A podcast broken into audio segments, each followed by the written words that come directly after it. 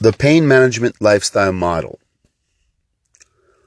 Pain management lifestyle is identified as your use of the fine five pain scales I will describe to monitor the use of any combination of ways you may use in collaboration with your pain management team over time.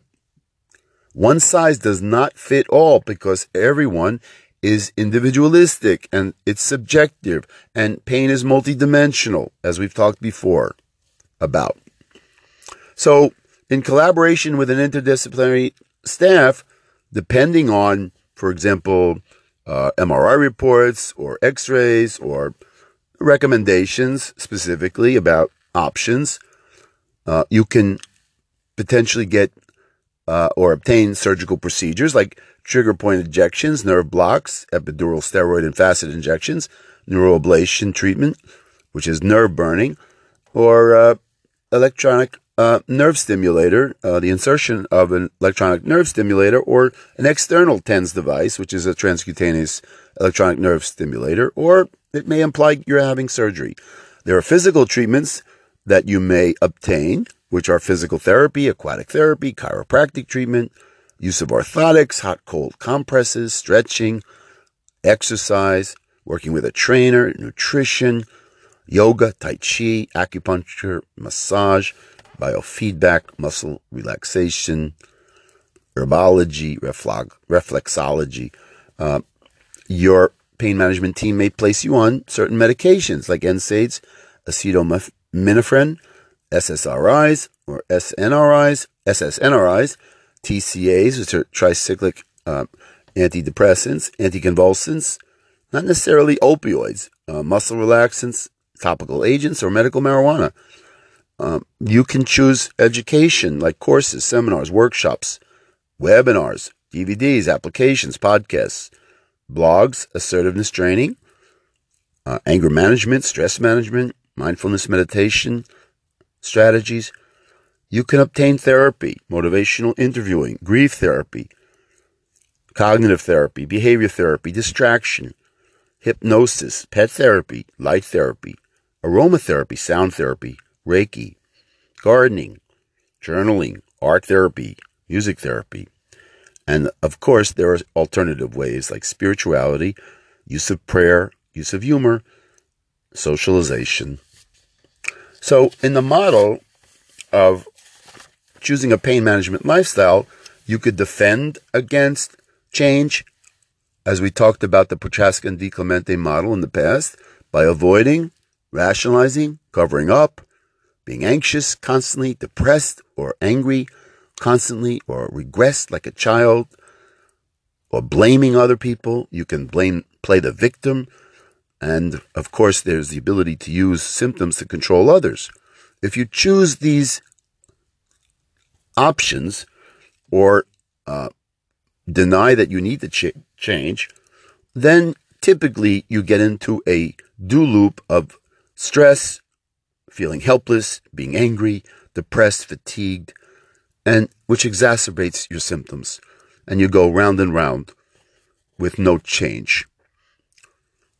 So the free choice model implies your ability to acknowledge that maybe you need to change these not so great ways of dealing with pain. But to do so, you need to mourn and grieve. Work through the way you were versus the way you'd like to be or the way you are at this point in using not so great ways to cope with or deal with chronic pain.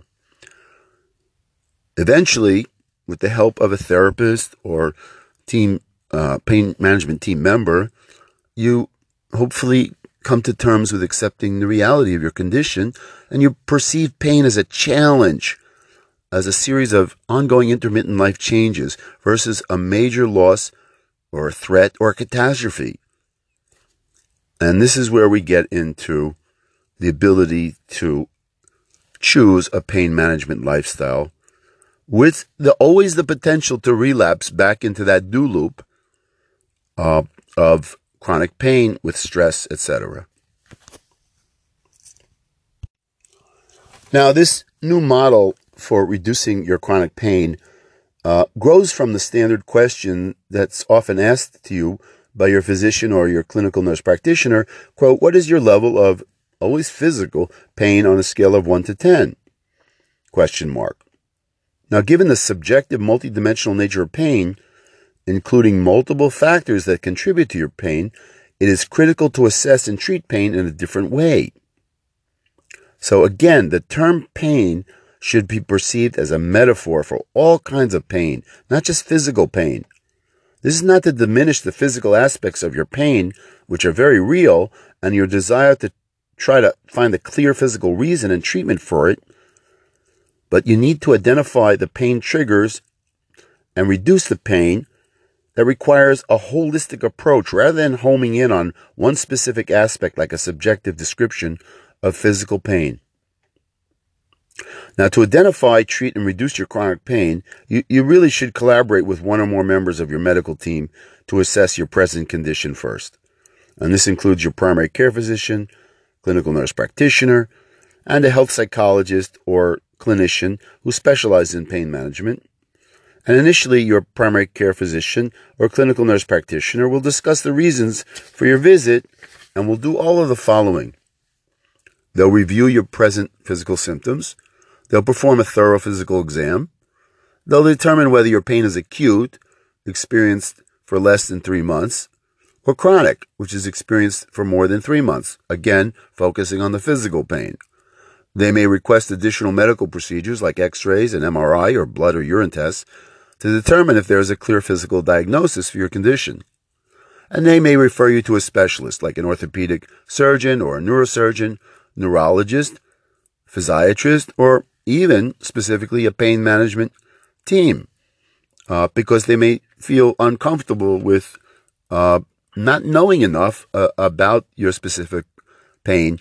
And when I mean about pain management team, I'm talking about a pain clinic that's separate. Um, you know, you've heard of uh, pain centers. Uh, where uh, it, it, typically they typically consist of an anesthesiologist who's trained in pain medicine, and a clinical nurse practitioner and uh, uh, several other uh, uh nurse, nurse assistants and medical assistants, and uh, often a health psychologist or a, a clinician as well. Uh, so typically, the cause of acute pain is really clear cut. So it's often resulting from a recent injury. your pain can be eliminated within a short time period unless a surgical procedure or recommendation for ongoing physical or chiropractic therapy is required. Now, if your primary care physician or clinical nurse practitioner decides that your pain is chronic, then you'll either meet with the health psychologist or mental health clinician who will review your history, then get your perspective about what you think is causing your chronic pain. Or you'll be referred to a pain clinic where a health psychologist or clinician will show you how to complete the five pain scales to further assess your present appraisals of your pain in a multidimensional way. Now, these pain scales, which we'll talk at a later time, measure and assess physical pain, your life stress or pain from life stress, your emotional pain, uh, your pain from negative thoughts or negative thinking, and most importantly, the extent to which you lack or have fortitude skills. We'll continue talking about the five chronic pain scales in the next podcast.